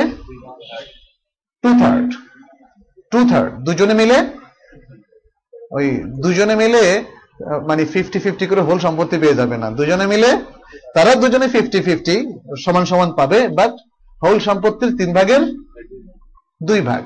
যদি ফাতেমা, আয়েশা, খালেদা অথবা ফাতেমা, আয়েশা, খালেদা এবং আবেদা চারজন থাকে, পাঁচজন থাকে বোন মানে এই দুইয়ের অধিক যতই থাকুক না কেন, সকলে মিলে দুই তৃতীয়াংশ পাবে। এর বেশি আর তারা পাবে না। আচ্ছা এখন যেমন ধরেন মৃত ব্যক্তি, তার আছে দুই মেয়ে, আর আছে চাচা, আর কেউ নেই। চাচার জন্য কি কোনো সম্পত্তি নির্ধারিত আছে? কত অংশ পাবে? এটা নাই। এখানে বলেছে, ফেলে আউলা রাজুলিন দাকার যে সে সবচেয়ে কাছের পুরুষ আত্মীয়দের জন্য মানে সেটা রাখবে, অথবা সেটা পাবে। সে ওয়ারিশ সত্ত্ব বাকি যেটা থাকে। এখন, ফাতিমা আর আয়েশাকে দেওয়ার পরে আর কতটুকু বাকি থাকল? তিন ভাগের এক অংশ। তিন ভাগের এক অংশ, তার ছেলে নাই, তার বাবা নাই, দাদা নাই, ভাই নাই, আছে কে? চাচা। আব্দুল হক, তার চাচা। সে পাবে। এটাই হচ্ছে আসাবা। মানে পুরুষ আত্মীয় তাদের জন্য। মেয়েদের সবার জন্য কিন্তু একটা নির্ধারিত অংশ আছে। কোনো মেয়ে এমন নাই যে তিনি আসাবা হবেন। তাহলে আসাবা হবেন কে? পুরুষ। সকল টাইপের মেয়েদের জন্য অংশ নির্ধারণ করে দেওয়া আছে। এবং আসবে, সে আলোচনা আসবে। ইনি না থাকলে ইনি ইনি না থাকলে এরকম। যেমন ফুফু কখন পাবে, ফুফুর ফুফু কখন পাবেন ইত্যাদি দূরবর্তী যে আত্মীয়গুলো, সেটা একটা চেইন আছে। চেইনের মধ্যে যখন তিনি পড়বেন, তখন তিনি পাবেন। তার মানে হচ্ছে মেয়েদের অংশটা সবসময় নির্ধারিত। মেয়েরা অনির্ধারিত কোনো অংশ আসাবা হিসাবে পাবেন না। এটা পাবেন পুরুষরা।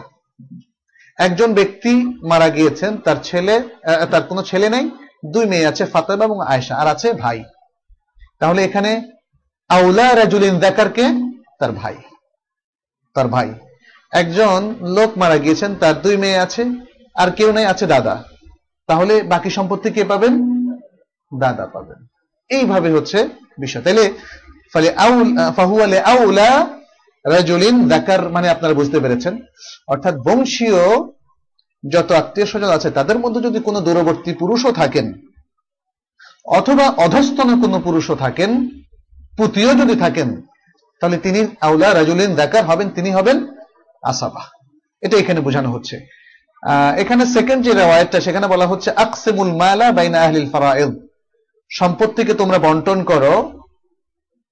আহলিল ফারায়েদ মানে যারা ফারায়েদ ডিজার্ভ করে, অর্থাৎ উত্তরাধিকারীদের মধ্যে। উত্তরাধিকারীদের মধ্যে নির্ধারিত অংশের অধিকারী যারা। তোমরা মালকে, অর্থাৎ তারিকা আর কি, যেটাকে শরীয়ত পরিভাষা তারিকাও বলা হয়। মৃতের পরিত্যক্ত সম্পত্তি। তারিকা মানে মাত্রুক। মাত্রুক মানে হচ্ছে যে ওয়েলথটা সে ছেড়ে গিয়েছে। অর্থাৎ তার পরিত্যক্ত সম্পত্তি।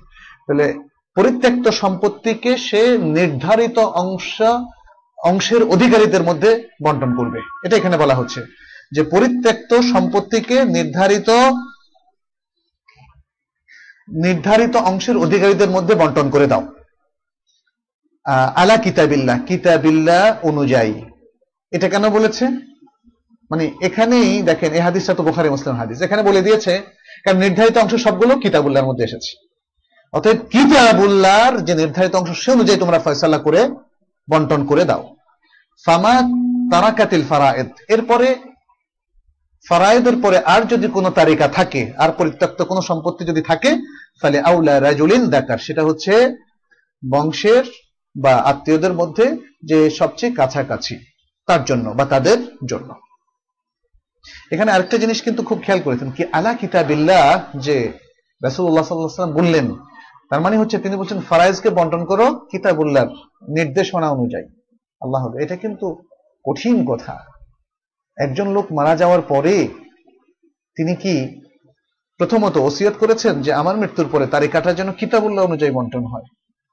যদি কোনো বৈষম্য হয়, তাহলে কিন্তু কিতাবুল্লাহ অনুযায়ী বন্টন হলো না। রাসুল্লাহ সাল্লাহ সাল্লাম এখানে রিকমেন্ড করেছেন, যে এটা যেন কিতাবুল্লাহ অনুযায়ী বন্টন হয়। অতএব, আজকে যারা আমরা জীবিত আছি, তাদের প্রত্যেকের নসিহত করে যাওয়া উচিত। আমার মৃত্যুর পরে আমার তালিকাটা যেন কিতাবুল্লাহ অনুযায়ী বন্টন হয়। এটাকে কিন্তু ওয়ারিসরা মোটামুটি এস্টিমেট করবে। আমি দেখলাম যে ওয়ারিসরা মৃতের নামে অনেক ওসিয়ত চালায় দেয়। আমার এক আত্মীয় আছেন, পুরুষ। বোনদেরকে ওনারা লামসাম একটা দিয়া বলছেন যে এটা আব্বার নসিহত। বাবা বলেছেন যে অরিজিনাল সম্পত্তি বাড়ির ভিতরে যেটার ঢাকার মধ্যে কোটি কোটি টাকা দাম, ওটা তোমরা দুই ভাই রাখবা। আর বোনদেরকে অনেক দূরে, গ্রামে বা কোথাও আছে, ওটা দিয়ে দিলে হবে। এটা নাকি বাবার নসিহত। বাবা যদি এটা সত্যি ওসিয়ত বা নসিহত করে যান, বাবা জালিম। এবং এর জন্য তাকে লং টাইম তার জুলুম অনুপাতে তাকে আজাব বহন করতে হবে। সুহান আল্লাহ আপনি মৃত্যুর পরেও নিজের আজাব মানুষ মৃত্যুর পরে কি চায়? চায় যে তার সব যাবে। কিন্তু আপনি আজাবের ব্যবস্থা করলেন। আরেকটা জিনিস, আপনার ছেলেরা, আপনার সন্তান, রক্ত তাদের গায়ে প্রবাহিত, মেয়েদের গায়ে আপনার রক্ত নাই? এটা হচ্ছে একটা ট্র্যাডিশন একটা জাহিলিয়াত, একটা অন্যায় ট্র্যাডিশন যেটা আমাদের সমাজ আমাদের মধ্যে প্রচলন করে দিয়েছে, আমাদের মাথায় সেট করে দিয়েছে। আপনার আপনি জীবদ্দশায় যখন আপনার দুটো, একটা ছেলে, একটা মেয়ে, দেখবেন যে তখন আপনার কিন্তু সমান দরদ। সমান দরদ। ছেলে মেয়ে উভয়ের প্রতি প্রায় সমান দরদ। মৃত্যুর সময় এই কুকাণ্ডটা হয় কেন? মেয়ের প্রতি কেন এই একটা বঞ্চনা তৈরি হয়? এটা মনে রাখবেন। তো দেখলাম যে এই যে অন্যায় ওসিয়তগুলো অনেকে রিপোর্ট মানে ইয়ে করেন, এভাবে বলেন যে বাবা তো ওসিয়ত করে দিয়েছে, এখান থেকে কিছু পাবে না। কিতাবুল্লাহ অনুযায়ী বন্টন হতে হবে। কিতাবুল্লাহ অনুযায়ী বন্টনটা কি? আসলে জমি বন্টনের ক্ষেত্রে জমির পরিমাণ ইম্পর্টেন্ট নাকি ভ্যালুটা ইম্পর্টেন্ট যদি পরিমাণটা ইম্পর্টেন্ট হয়, যেমন গুলশানে বাবার তিন কাঠা আছে, আর আছে কুমিল্লা শহরে তিন কাঠা। কারণ সবাই তো বলবে যে আমি গুলশানেরটাই নেব। পরিমাণ, গুলশানের পরিমাণটা আমি নিব, তাহলে তো হবে মহাকাণ্ড। এখানে যদি ভ্যালু ভিত্তিতে বন্টন হয়, গুলশানেরটা নেন, অসুবিধা নাই। কিন্তু গুলশানের এক একটার দাম হচ্ছে দশ কোটি টাকা করে কাঠা। তাহলে বাকি টাকা ফেরত দেন। বাকি টাকা হারে যদি বন্টন হয়, এটাই হচ্ছে বৈষম্যহীন এটা ইনসাফের দাবি, মনে রাখতে হবে এটা ইনসাফের দাবি। এজন্য ভ্যালু বেসড সমস্ত সম্পত্তি বন্টিত হবে। তাহলে কারও কোনো ইয়ে থাকবে না। ফ্ল্যাট হয়তো দশতলা বিল্ডিং এর পাঁচ ছয় জন ছেলে মেয়ে আছে বাবার, মৃতের। প্রত্যেক ফ্লোরের তো ভ্যালু এক না।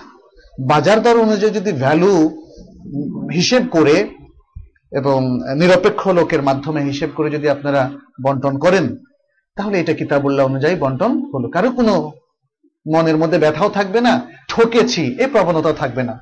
কারণ প্রত্যেকেই ফ্ল্যাট নেওয়ার পরে ডিফারেন্সটা হয় দিচ্ছেন, নয় পাচ্ছেন। কষ্ট থাকবে? এটা কিন্তু খুবই যুক্তি নির্ভর কথা, বিবেকসম্মত কথা, এবং শরীয়ত এটার পক্ষেই বলে। কিন্তু বন্টন করতে গিয়ে আমরা দেখি যে সরসার নিরস নিয়ে লাগে টানাটানি এবং তখন নানা চাতুরতার আশ্রয় নেয় ওয়ারিসরা। এই বিষয়টা কিন্তু আমাদের জন্য কখনো ঠিক হবে না। এখানে রাসুল্লাহ সাল্লাহ সাল্লাম স্পষ্ট বলে দিয়েছেন, আকসেমুল মালা বাইনা আহলিল আলা কিতাবিল্লাহ according to the book of Allah কিতাব অনুযায়ী তোমরা এটাকে বন্টন করো। আমরা সংক্ষেপে একটু বলব এবার, কিতাবুল্লাহর মধ্যে কি কি বর্ণনা এসেছে? কিতাবুল্লাহর মধ্যে যে নির্ধারিত অংশগুলো এসেছে, সেটা হচ্ছে অর্ধেক, অর্থাৎ দুই ভাগের এক ভাগ। এটাকে বলা হয় নেস আর নেস অর্ধেক, দুই ভাগের এক ভাগ, হাফ। তৃতীয় দ্বিতীয় অংশটা হচ্ছে আর রুব কোয়ার্টার, চার ভাগের এক ভাগ। তৃতীয় অংশটা হচ্ছে একতুমন আট ভাগের এক ভাগ। চতুর্থ অংশটা হচ্ছে একতুলুফান তিন ভাগের দুই ভাগ। পঞ্চম অংশটা হচ্ছে একতুলুফ তিন ভাগের এক ভাগ। এবং ষষ্ঠ অংশটা হচ্ছে আসদুস ছয় ভাগের এক ভাগ। তাহলে আমরা পেলাম কি? দুই ভাগের এক ভাগ, চার ভাগের এক ভাগ, আট ভাগের এক ভাগ। তিন ভাগের দুই ভাগ, তিন ভাগের এক ভাগ, ছয় ভাগের কি ইজি যে কেউ এখন মুখস্থ বলতে পারবেন। পারবেন না? এই অংশগুলো যে কেউ মুখস্থ করতে, বলতে পারবেন। তাহলে এ হলো ছয় ভাগের, এ হলো ছয় ভাগের ছয়টা ভাগ নির্ধারিত অংশ যেটা কোরআনে এসেছে। আচ্ছা এখন দেখি আমরা মানে একটু আলোচনা করব যেমন এই অংশগুলো কার কার জন্য? প্রথম হচ্ছে দুই ভাগের এক ভাগ। দুই ভাগের এক ভাগ। দুই ভাগের এক ভাগ কে পাবেন? কে পাবেন? কন্যা। এক কন্যা পাবেন, কিন্তু কোন অবস্থায়? যখন আর কেউ থাকবে না। মৃতের সন্তানদের মধ্যে তার একমাত্র সন্তান, একমাত্র কন্যা। তার একমাত্র সন্তান, একমাত্র কন্যা, তখনই। না ওয়াইফ থাকলেও কিছু অসুবিধা নাই। ওয়াইফ থাকলে ওয়াইফের জন্য অংশ থাকবে। ওয়াইফের জন্য সর্বাবস্থায় থাকবে, সেটা আমরা পরে আসছি আর কি। তার জন্য চার ভাগের এক ভাগ, অথবা সন্তান থাকলে আট ভাগের এক ভাগ, সেটা পরে আসছি। আচ্ছা যদি মৃতের সরাসরি মেয়ে না থাকে মেয়ে ছিল, মারা গিয়েছে। এখন আছে কি মেয়ের ঘরে আরেকটা মেয়ে আছে মাত্র। তাহলে সেও অর্ধেক পাবে। মেয়ে নাই, মেয়ের জায়গা আছে, মেয়ের মেয়ে। তাহলে সেও পাবে অর্ধেক। এভাবে যত নিচেই যাক না কেন, যদি তার জায়গায় সে একা থাকে, আর তার পূর্বের, মৃত পর্যন্ত পূর্বের আর কেউ না থাকে, তাহলে এই অবস্থায় অর্ধেক। বুঝে গেল? এখন কোরআনে এসেছে কি? ওয়াইন কানাত ওয়াহিদাতান ফালাহান ওয়াইন কানাত ওয়াহিদাতান ফালাহান নিসফ যদি সন্তান একজন মেয়ে হয়, তাহলে তার জন্য হবে অর্ধেক। তাহলে মেয়ে, মেয়ের মেয়ে মেয়ের মেয়ে মেয়ের মেয়ে মেয়ের মেয়ে চলে যেতে থাকবেন অবশ্য যদিও মানুষের বয়স তো এত বেশি হয় না বড়জন নাতি বা পুতিকে দেখতে পারে, এর বেশি আর দেখতে পারে না। এনিওয়ে তাহলে যদি পুতি থাকে, তাহলে তার আগের নাতি এবং তার আগে মৃতের সরাসরি মেয়ে, এই দুজনের যদি মারা গিয়ে থাকে, তখন পুতি অর্ধেক পাবে। কিন্তু যদি মেয়ে থেকে থাকে, তাহলে পরবর্তীরা কেউ পাবে না তারা মাহাজুব হয়ে যাবে। আচ্ছা এটা তো কোরআনের দলিল, এছাড়া ইজমা, নেসফ, আরেকজন পাবে, কি বলেন তো? স্বামী। যদি স্ত্রী মারা যায় এবং স্ত্রীর কোনো সন্তান না থাকে, যদি স্ত্রী মারা যায় আর স্ত্রীর কোনো সন্তান না থাকে, তাহলে স্বামীর জন্য স্ত্রী সম্পত্তির অর্ধেক। স্ত্রী সম্পত্তির অর্ধেক। এটা দলিল কোরআন। সূরা নেসার 12 নম্বর আয়াত। ওয়ালাকুম নিসফু মা তারাকা আজওয়াজুকুম। ওয়ালাকুম নিসফু মা তারাকা আজওয়াজুকুম। তোমাদের জন্য থাকবে তোমাদের স্ত্রীরা যে সম্পদ ত্যাগ করে গিয়েছে তার অর্ধেক। যদি তাদের কোনো সন্তান না থাকে। আর যদি তাদের কোনো সন্তান থাকে, তাহলে কিন্তু অর্ধেক না। তাহলে চার ভাগের এক ভাগ। অর্থাৎ স্বামী বা স্ত্রী যখন তারা মারা যায়, তাদের সন্তান থাকলে না থাকলে যা পেত তার তার স্বামী বা তার স্ত্রী, তাহলে থাকলে কিন্তু তার অর্ধেক হয়ে যাবে। কারণ তখন স্ত্রী মানে মৃতের জন্য তার সবচেয়ে শক্তিশালী কারাবাত সবচেয়ে আক্রমণ নাসকে তার সন্তান। এটা কেন?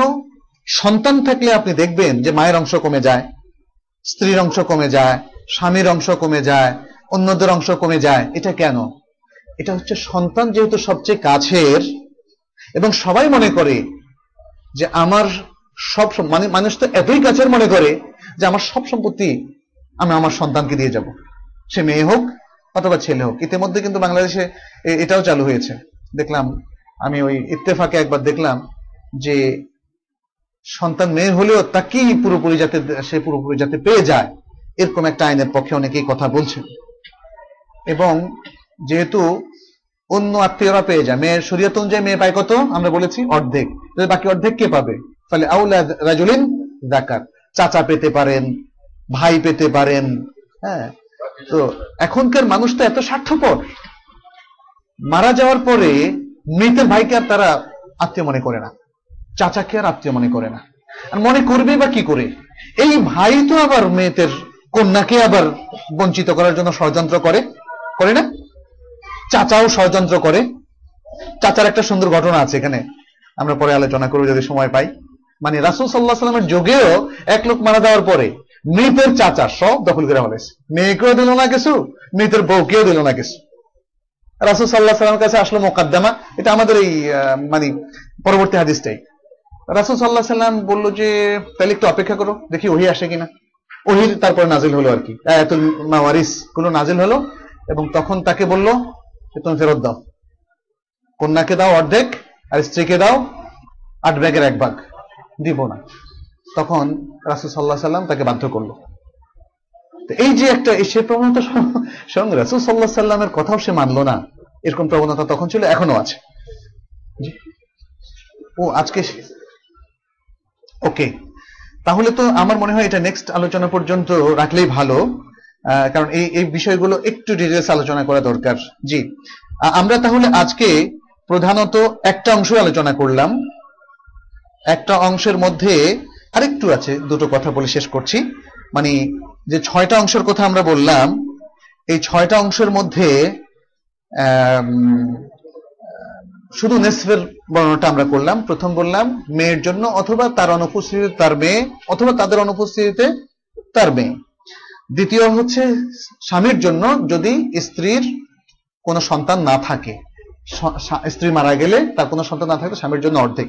তৃতীয় হচ্ছে যদি মৃতের সরাসরি মেয়ে না থাকে, তাহলে এই অংশটা পেয়ে যাবে মৃতের বোন, যদি তিনি একজন হন। মৃতের সহদরা বোন। সহদরা বোন কে? যাদের মা বাবা এক, মৃত এবং এই বোনের মা এবং বাবা দুজনেই এক। এটাকে বলে আলোকতু শাকিকা। আচ্ছা যদি তিনিও না থাকেন, কিন্তু এক মা, দুই বাবা, সেক্ষেত্রে দুই মা, এক বাবা। দুই মা, এক বাবা, তিনি পাবেন। দুই মা, এক বাবা। অর্থাৎ আপন বোন যদি না থাকেন, তাহলে তারপরে ট্রান্সফার হয়ে যাবে ওখ তেলে আব অর্থাৎ যে দুই বোনের বাবা একজন, তাদের কাছে। এইভাবে তাদের প্রত্যেকের জন্য থাকবে কি? অর্ধেক। আজকে এই পর্যন্ত আমরা আলোচনা রাখলাম। ইনশাল্লাহ পরবর্তীতে কোনো নিব না আমরা ইনশাআল্লাহ এগুলা কটা পারি দেখি আনসার করতে। আর একটা অ্যানাউন্সমেন্ট আছে যে এই হালাকাগুলো এখন কিন্তু অর্ডার যাদের যারা ইমেলে নাই তারা মাসের প্রত্যেক মাসের ইনশাআল্লাহ প্রথম ইটা উনি করবেন মঞ্জুর ভাই সেকেন্ডটা সাইফুল্লাহ ভাই থার্ডটা জাকারিয়া ভাই এবং ফোর্থটা আকরামুজ্জামান ভাই। মানে শেষেরটা ফোর্থ না শেষটা আকরামুজ্জামান ভাই।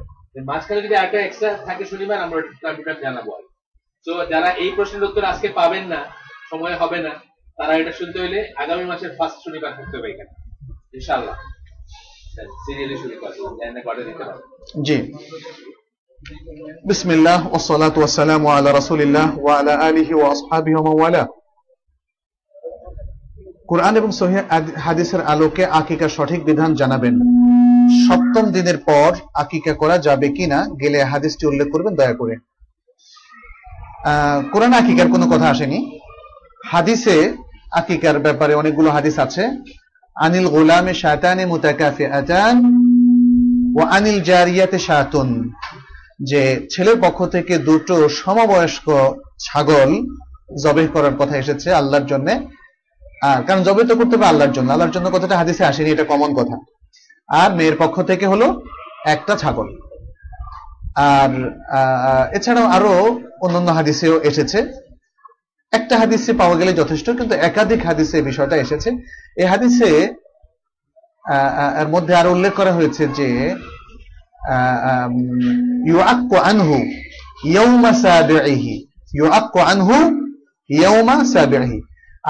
করা হবে এই নতুন মাউলুদের পক্ষ থেকে তার যেদিন বয়স হবে সপ্তম দিন, অর্থাৎ তার জীবনের সপ্তম দিনে আকিকা করা হবে। সেদিন তার নাম রাখা হবে এবং সেদিন তার চুলো কাটা হবে, ইত্যাদি। এটা হচ্ছে হাদিসের সরাসরি বক্তব্য। তাহলে আকিকার সঠিক বিধান হচ্ছে সপ্তম দিন করা এবং ছাগল দিয়ে আকিকা করা। সম্ভব হলে নাম রাখা উত্তম।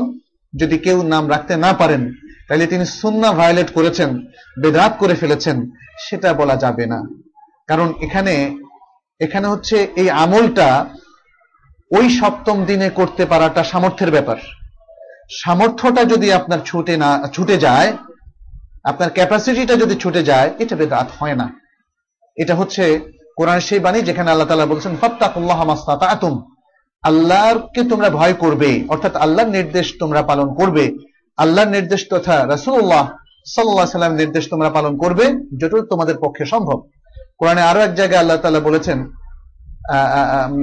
ওমান ইউতি রাসূলা ফাকাদ আতা আল্লাহ। যে ব্যক্তি রাসূলকে অনুসরণ করে, সে আল্লাহকে অনুসরণ করল। অতএব রাসূলের নির্দেশ যিনি মানলেন, তাহলে এটা হচ্ছে যতটুকু সম্ভব। আপনি সম্ভব হলো না, তাহলে পরবর্তী সুযোগে আপনি সেটাকে মানবেন। কারণ শরীয়ত যখন আমাদেরকে আকিকা করতে বলল, তার জন্য একটা সময় রেকমেন্ড করে দিল। ওই সময় যদি করা যায়, এটা মানে শরিয়াতের পুরো উদ্দেশ্যটাকে এবং ইনস্ট্রাকশনটাকে আমরা একশো পার্সেন্ট পালন করলাম। যদি একশো পার্সেন্ট পালন করা সম্ভব না হয়, তাহলে ফাত্তাকুল্লাহ মাস্তাতাতুম এটা আরেকটা কমন ইনস্ট্রাকশন শরিয়ার পক্ষ থেকে।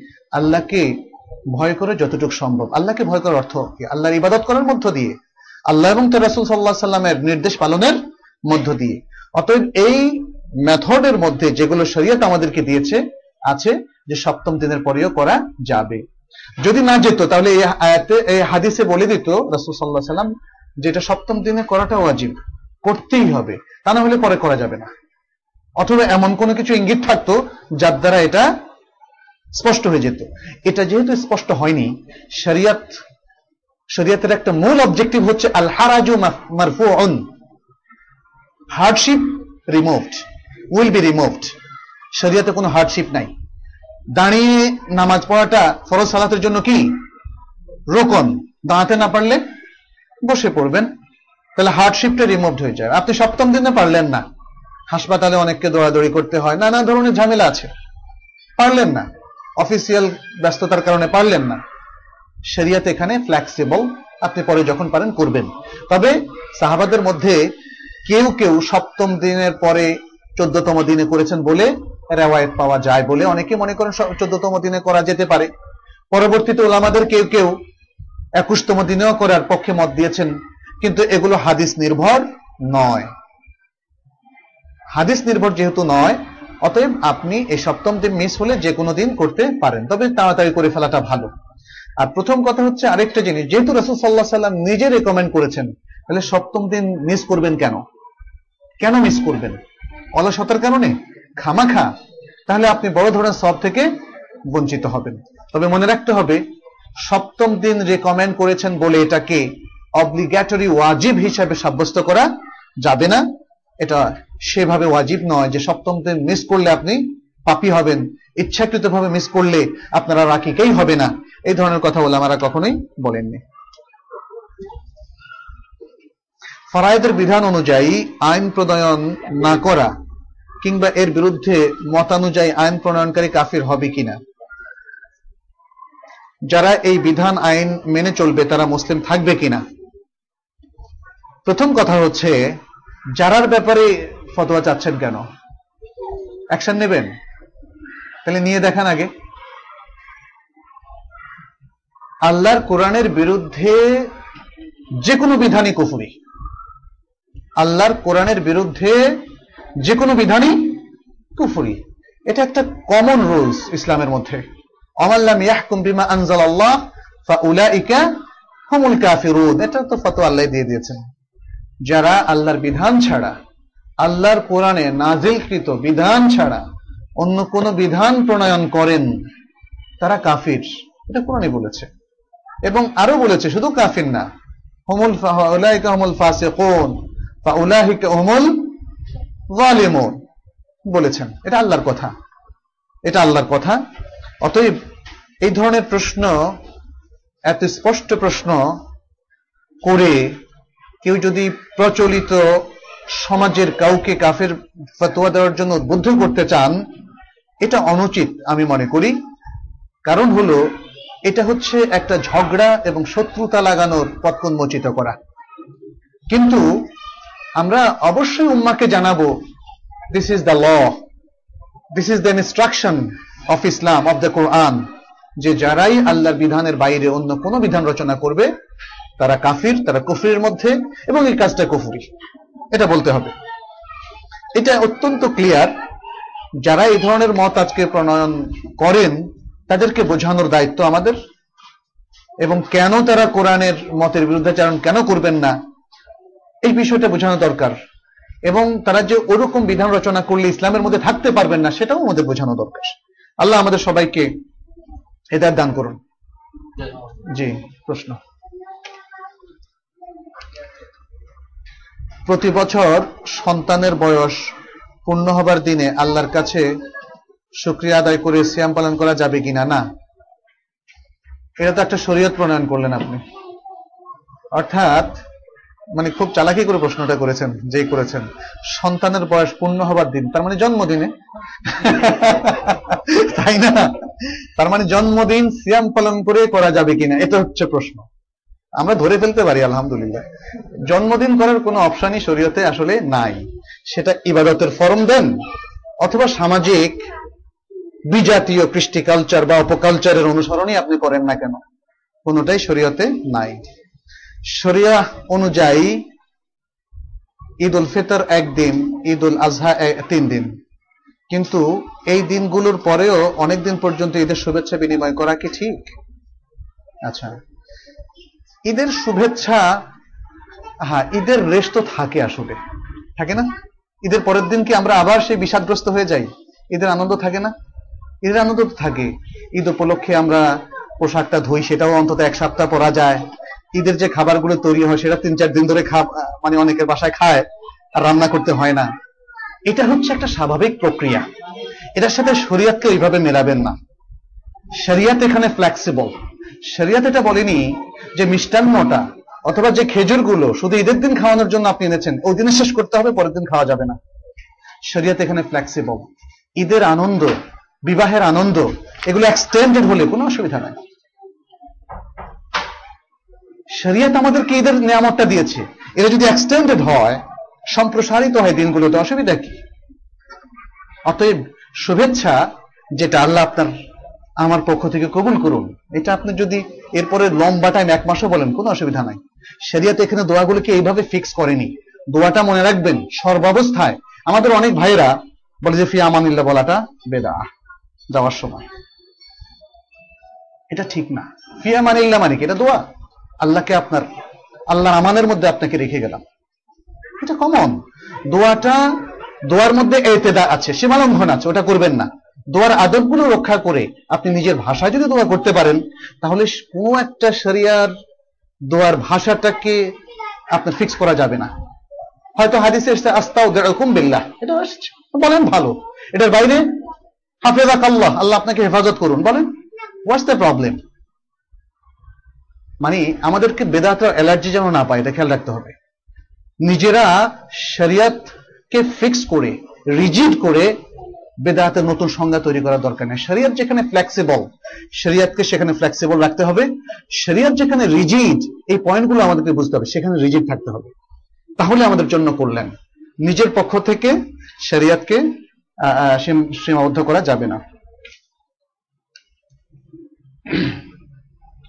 কারও হাতে যদি হজ ফরজ হয়, এমন পরিমাণ সম্পদ থাকে, কিন্তু শারীরিক অক্ষমতার জন্য হজ না করে মারা যায়। এমত অবস্থায় তার জন্য কি বদলি হজ করার কোনো বিধান আছে? তার উপর যখন হজ ফরজ হয়েছিল, সম্পদ যখন থাকে, তখন যদি তিনি সুস্থ থেকে থাকেন, তাহলে অবশ্যই বদলি হজ করাতে হবে। কিন্তু তিনি অসুস্থ হওয়ার পরে, অসুস্থ মানে এমন অসুস্থ যে এই অবস্থায় একটা চিরস্থায়ী একটা অসুস্থ। হজ করা সম্ভব না, তাহলে হজই তার উপরে ফরজ হয়নি। কারণ ইস্তেতার মধ্যে ইস্তেতা ফিল মাল ইস্তেতা ফিল জেসেম দুটোই অন্তর্ভুক্ত। যখন তার কাছে ইস্তেতা ফিল মাল হলো, সম্পদে সামর্থ্য অর্জিত হলো, তখন যদি শারীরিক সামর্থ্য অর্জিত হয়ে যায়, তখন কিন্তু হজ ফরজ হয়ে গেল। হজ একবার ফরজ হয়ে গেলে এটা তাকে পালন করতেই হবে। এর পরবর্তীতে তিনি যদি না পারেন, তাহলে বিন নিয়াবা, অর্থাৎ কাউকে দিয়ে বদলি হজ করাবেন। দোয়ার মাধ্যমে তকদিরের কোনো পরিবর্তন হয় কিনা, বিশেষ করে মৃত্যুর সময় বৃদ্ধি করা যায় কিনা, মৃত্যুর সময় না জীবনের সময়, বাঁচার সময়, রিজিক বৃদ্ধি হয় কিনা। আচ্ছা এখানে দুটো হাদিস আছে, যে হাদিস দ্বারা বোঝা যাচ্ছে যে লায়াজিদ ফিল উমরে ইল্লা দোয়া, যে দোয়া ছাড়া জীবনের সময়ের মধ্যে আর কোনো কিছু বৃদ্ধি করে না, দোয়ার মাধ্যমে জীবনের সময় বৃদ্ধি হয়। এটা একটা আছে। আরেকটা হচ্ছে লায়ারুদ্দুল কাবা ইল্লা আর দোয়া অর্থাৎ মানুষের যে কাবা, তাকদির আছে, এটা দোয়ার মাধ্যমে মানে পরিবর্তন হতে পারে। আচ্ছা এই হাদিসগুলোর প্রেক্ষাপটটা আমাদেরকে কিন্তু মনে রাখতে হবে। হাদিসগুলোর প্রেক্ষাপট হচ্ছে দোয়ার প্রতি মানুষকে উদ্বুদ্ধ করা। দোয়ার প্রতি মানুষকে উদ্বুদ্ধ করা। তাকদিরটা কিন্তু স্পষ্ট মানে নির্ধারিত। তাকদিরটা নির্ধারিত। যেহেতু শব্দের মধ্যে আছে নির্ধারিত তাকদির কখনো চেঞ্জ হয় না। এটা শরিয়ার আরেকটা মূলনীতি। তাহলে তাকদিরের এই মূলনীতির সাথে দোয়ার প্রতি যে আমাদেরকে উদ্বুদ্ধ করা হলো এবং যে বক্তব্যটা এখানে আসলো, আমরা কীভাবে সঙ্গতি বিধান করব? বিধানটা হবে এরকম যে আপনি যদি দোয়া করে থাকেন, তাহলে আপনার বয়স হবে একটা। যদি দোয়া করে না থাকেন, তাহলে বয়স হবে আরেকটা। কিন্তু আপনি দোয়া করবেন কি করবেন এটা কি আল্লাহ জানতেন? আজালের মধ্যে একদম শুরু থেকে যখন আল্লাহ তাকদির নির্ধারণ করেন, তখন জানেন না? জানেন। তখন জানেন। তার মানে হচ্ছে আপনি যে দোয়া করছেন, তাহলে দোয়া করার কারণে আপনার বয়স এখন মানে যতগুলো দোয়া করেছেন দোয়া করার কারণে আপনার বয়সের যে বৃদ্ধিটা সেটা হয়ে- গিয়েছে। সে প্রথম তাকদিরের সময়। সে প্রথম তাকদিরের সময়। এখন এটা মানে বাহ্যিক অর্থটা এখানে না নিয়ে এই অর্থটা আমাদেরকে নিতে হবে যে আল্লাহ জানেন যে আপনি দোয়া করবেন। অতএব দোয়া করলে আপনার যে বৃদ্ধিটা, সে বৃদ্ধিটা অলরেডি ডিসাইডেড আর যদি আপনি দোয়া না করতে থাকেন, না করে থাকেন বা দোয়া করলেন না সেটা আল্লাহ জানেন। ফলে দোয়া না করার কারণে আপনার যে বয়সটা লেস হলো it has been also decided ফলে তার দিকটা অনি- মানে নির্ধারিত হয়ে গেল, তার দিকটা আর মোয়াল্লাক হলো না। মোয়াল্লাক মানে ঝুলন্ত থাকল না। তার দিকটা কখন ঝুলন্ত থাকে? যখন আল্লাহর কিছু মিস হয়ে যায়। না অদবিল্লাহ আল্লাহর কি কিছু মিস হয়? আল্লাহর কি কিছু মিস হয়? কখনোই না। আল্লাহ কিছু ভুলে যান না। আল্লাহর কোনো কিছু মিস হয় না। আল্লাহ সবকিছু জানেন। ইন্নাল্লাহ আলিমুন বেকুল্লি সেই আল্লাহ সব কিছু সম্পর্কে, পূর্বাপর সবকিছু সম্পর্কে জানেন। অতএব যদি কেউ বলেন যে, না, আমি, আমার বয়স ছিল পঁচাশি বছর দোয়া করার কারণে নব্বই বছর হয়ে গেল। মানে নব্বই বছর বাঁচার পরে মৃত্যুর সময় যদি উনি এই কথা ভবিষ্যৎবাণী করেন, এটা তার জন্য ঠিক না। এটা তার জন্য ঠিক না। কারণ তাহলে উনি যে দোয়া করবে কি করবে না, এটা আল্লাহ না জানাটা অবিসম্ভাবী হয়ে পড়ে। আল্লাহ যদি জানেনি, তাইলে তো আমি যেটা বলেছি সেটাই হবে। আর আল্লাহ যদি না জেনে থাকেন, তখনই শুধু সম্ভব যে আল্লাহ জানেন না মানে উনি দোয়া করার কারণে আল্লাহ পরবর্তীতে বাড়িয়ে দিলেন। অতএব বিষয়টাকে সেভাবে নিতে হবে। কোন ব্যক্তির মৃত্যুর পূর্বে তার সম্পদ সন্তানদের মধ্যে বন্টন করা উচিত কিনা? না, কীভাবে বন্টন করবেন আপনি? ওই বন্টনটা কি হবে? ওটা যদি হেবা হয়, তাহলে আপনার ইন্টেন্সটা কি এটা দেখতে হবে? আপনার নিয়তটা কি এটা দেখতে হবে? হেবা। আপনি কি আপনার আরও আত্মীয় স্বজন যারা ওয়ারিস আছে, তাদেরকে বঞ্চিত করে, শুধু ছেলে মেয়েদের মধ্যে আপনার সম্পত্তিকে কনফাইন করতে চান তাহলে আপনি পাপি হবেন। এটা একটা দিক। আর আপনি তো জীবদ্দশায় মিরাজ বন্টন করতে পারেন না। মিরাজটা হবে তো মৃত্যুর পরে। আর যদি আপনি আগে বন্টন করে দেন, কারণ এরকম বেশ কিছু কেস আমাদের এই কলিগদের মধ্যে আমি শুনেছি, এবং তারা সাফারার এবং বাবাকে তারা বের করে দিয়েছে তাদের সম্পত্তি থেকে, বাড়ি থেকে বের করে দিয়েছে। এই ঘটনাও ঘটেছে। মানুষ কেমন জালেম, চিন্তা করছেন? বাবা ভালোর জন্য মানে বাবার দৃষ্টিতে ভালোর জন্য সেই মিরাজটা বন্টন করতে চেয়েছে? এখন বাবাকে বের করে দিয়েছে। আর বাবারই চোখের সামনে তার প্রিয় সম্পত্তিগুলোকে ছেলেমেয়েরা বিক্রি করে দিচ্ছে। এটা হচ্ছে আল্লাহ তালার পক্ষ থেকে একটা শাস্তি। কারণ মিরাজকে তিনি তার মৃত্যুর আগে বন্টন করলেন। এই জন্য আল্লাহ তালা তাকে এমন মাহরুম করলেন, অপমানিত করলেন নিজের সম্পত্তি, সন- সন্তান দ্বারা। এটা ঠিক না। মিরাজকে যদি আপনি জীবদ্দশায় বন্টন করতে যান, তাহলে অনেকগুলো ভায়োলেশন হবে। এক, আপনার সম্পদ আপনার যদি সন্তান থাকে তিনজন বা চারজন। আপনার জীবদ্দশায় যদি আরেকজন মারা যায়, তাহলে তাকে দিয়ে দিলেন।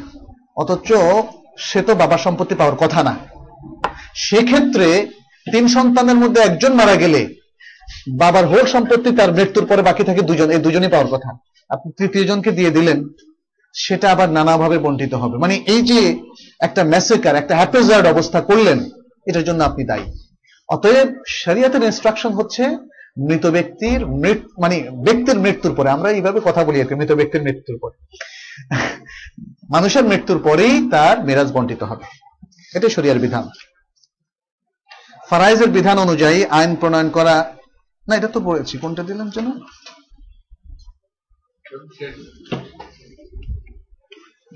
এগুলো তো করেছি। ও না এখানে এটা। বাবা মা জীবিত থাকা অবস্থা সম্পত্তি বন্টন করা যায় কিনা? শরিয়া কি বলে? এটা তো এটা তো বলেছি আমি। চোখে সুরমা ব্যবহার সম্পর্কে জানতে চাই। হ্যাঁ সুরমা ব্যবহার এটা সুন্নার একটি আমল আসমুদ এটা আসমুদ সুন্না সুরমার ব্যাপারে শরীয়তে এসেছে আল আসমুদ সুরমা ব্যাপারে এসেছে। সুরমা ব্যবহার করা এটা ভালো তবে আপনাকে এনশিওর করতে হবে এটা খাঁটি সুরমা। আজকাল কিন্তু ধোকা দেয়া হয়। আপনি ভাববেন না যে মদিনায় কোনো ধোকা নাই। মদিনায় কিন্তু চায়না মার্কেটে ভরে গেছে। চায়না মাল রাডো দুই নম্বর ঘড়ি, সাবধান। মক্কা মদিনা থেকে রাডো ঘড়িতেও আপনি ধোকা খেতে পারেন, সুরমা কিনতেও ধোকা খেতে পারেন। অনেক খারাপ পদার্থ, আমি শুনেছি ওখানে অনেকে আমাকে ডাক্তাররা বলেছেন যে বাজারে সব সুরমা কিনবেন না। এই সুরমাগুলো অনেকগুলো চায়না থেকেও আসে। বুঝছেন? যখন দেখল যে মানুষ কিনে, হাজিরা কিনে, বিশাল একটা সুরমার মার্কেট, আর হাদিসে যেহেতু আসমুদ সুরমার কথা এসেছে, অতএব সেই সুরমার মধ্যে একটু সুগন্ধি ঢেলে আসমুদ বলে বিক্রি করছে, কারণ আসমুদ সুরমা সামান্য এক প্যাকেটের দাম পনেরো রিয়াল। এখন হয়তো দাম আরও বেড়েছে কিনা আমি জানি না। তো যাই হোক, সুরমা যদি খাঁটি হয়, তাহলে সেটা ব্যবহার করাটা ভালো। কোরবানির গোশ, এখানে মাংস লেগেছেন আমরা গোশ শব্দটা পছন্দ করি, ব্যবহার করা। কোরবানির গোশ দান করা ফরজ না ফরজ না। এটা দেওয়াটা উত্তম। কারণ আল কোরআনে সুরা হজের মধ্যে দুই জায়গায় আল্লাহ তালা গরিবদেরকে বাএসদেরকে ফাকির ওয়াতআমুল বাএস আল ফাকির বলেছেন দেওয়ার জন্য। বলছে, ফাকুলু মিন হ্যাঁ ওয়াতআমুল বাএস আল ফাকির। তোমরা নিজেরা খাও, গরিবদেরকে দাও। আর সালাবদের মধ্যে দেখা যাচ্ছে যে তারা অনেকেই নিজেরা খেতেন, অভ্যাগত মেহমান, যাদের মধ্যে ধনীরাও আছেন, তাদেরকে খাওয়াতেন। তার মানে বন্ধু বান্ধব তাহলে তাদের জন্য একটা পোষণ থেকে গেল। আর আরেকটা হচ্ছে যেটা আয়াত সরাসরি বলছে গরিবদেরকে খাওয়ানোর জন্য। এছাড়া রাসুল সাল্লাহ সাল্লাম কোরবানির গোশ স্টক করা নিষেধ করেছিলেন, তিন দিনের বেশি। কেন? বলছেন, মিন আজলি দাফা আল্লাহ দাফাত ইলাইকুম। যারা শহরের আশপাশ থেকে গরিব গোড়াবাড়া আসে তোমাদের কাছে, যেন তারাও একটা অংশ পায়। মানে তার মানে তিন দিনের মধ্যে আমাকে শেষ করে দিতে হবে, ওটা স্টক করা যাবে না ফ্রিজে রাখা যাবে না। তারপরে যখন মানুষের দারিদ্র দূরীভূত হলো, তখন তিনি বললেন যে, কুন্তু নাহাইতুকুম আন ইদ্দিখার লুহুমিল আদাহি ফাওকা সালাত আলা ফাদ্দাখিরুহা ওয়া তাসাদ্দাকু সেখানে বলছেন যে তিন দিনের বেশি নিষেধ করেছিলাম এখন তোমরা ইদ্দিখার করতে পারো, এখন স্টক করতে পারো। কিছু ফ্রিজে রাখতে পারো এবং খাও সাদকা করো। তো সুতরাং কোরবানির গোশ দান করা ফরজ নয়। তবে এটা রেকমেন্ডেড স্ট্রংলি রেকমেন্ডেড কোরবানিতে সাত ভাগের কোনো এক ভাগ বা ততোধিক মৃত ব্যক্তির নামে, রাসুল সাল্লাহ সাল্লামের নামে কোরবানি দেওয়া যাবে। রাসুল সাল্লাহ সাল্লামের নামে কোরবানি দেওয়ার আসলে রেওয়াজটা ওলামাদের দ্বারা সমর্থিত নয়।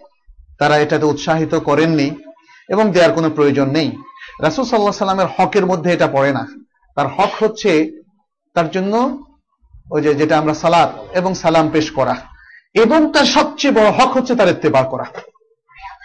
যেহেতু রাসুল সাল্লাহ সাল্লাম নিজে কোনো ওসিয়ত করেননি কোন সাহাবার আমলের মধ্যে আমরা স্পেশালি নবী হিসাবে রাসুল সাল্লাহ সাল্লামের জন্য কোরবানি করার পাই না। যদি আলী রাজি আল্লাহ তাল্লাম করেছিলেন, আমরা ধারণা করতে পারি আত্মীয়। সেটা দুর্বল, অনেকে দুর্বল বলেছেন। যাই হোক, তারপরেও আর কোন সাহাবার মধ্যে আমরা সেটা পাই না। এই জন্য রাসুল সাল্লাহ সাল্লামের বিষয়টা এখানে বাদ। রাসুল সাল্লাহ সাল্লামের নামে করার প্রচলনটা এটা বেদাত হিসাবে গণ্য হবে, এই কারণে।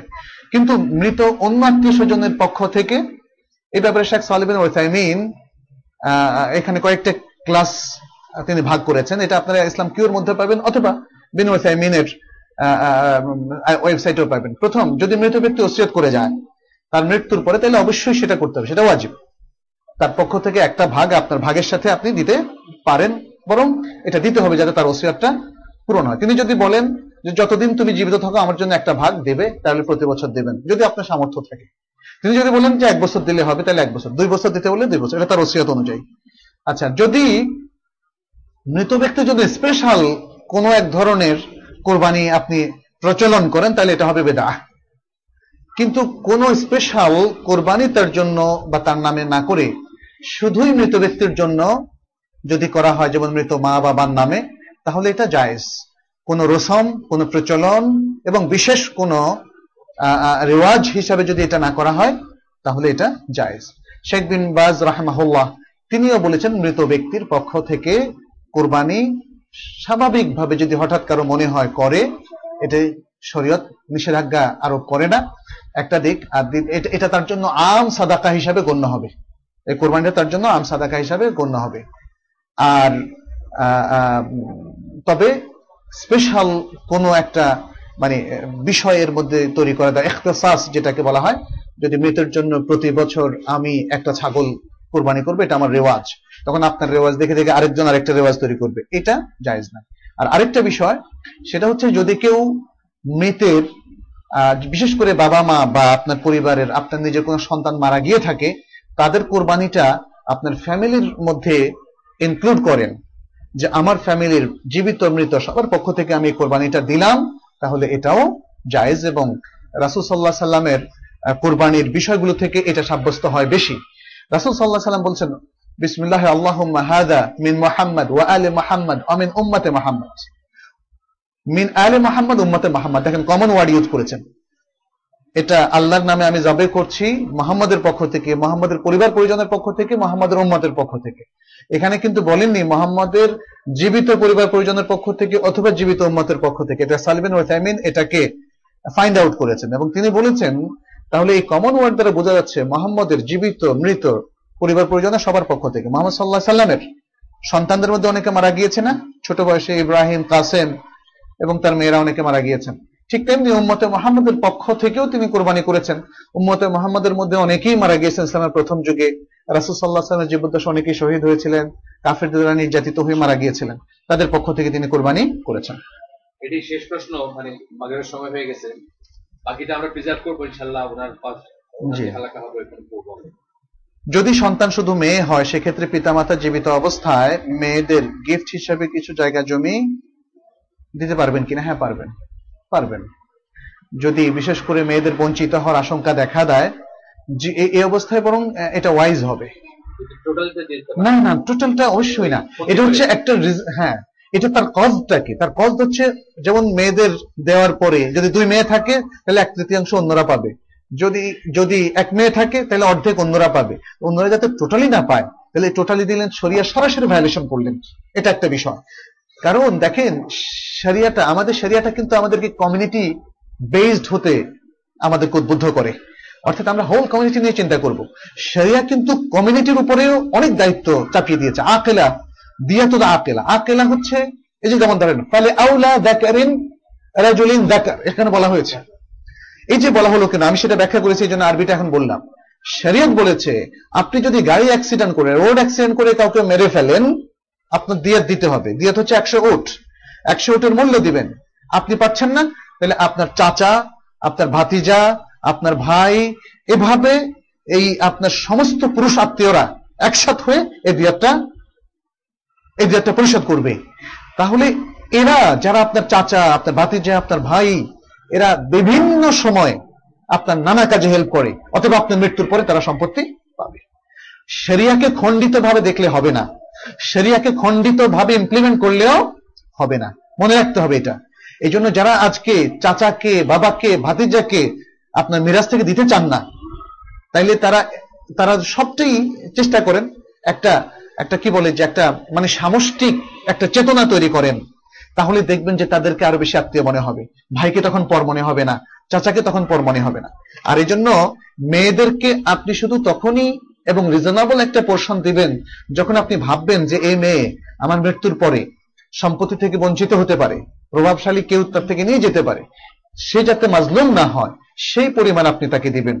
কিন্তু কসদটা যদি এটা হয়, যে না, পুরোটাই যাতে সে ভোগ করে, সেই কারসাজি আপনি করবেন, তাহলে কিন্তু, তাহলে আপনার কসদের বিপরীত ব্যবস্থা শরিয়াত নেবে, যেটার মূল একটা কায়দা আপনাদের কাছকে বলেছি।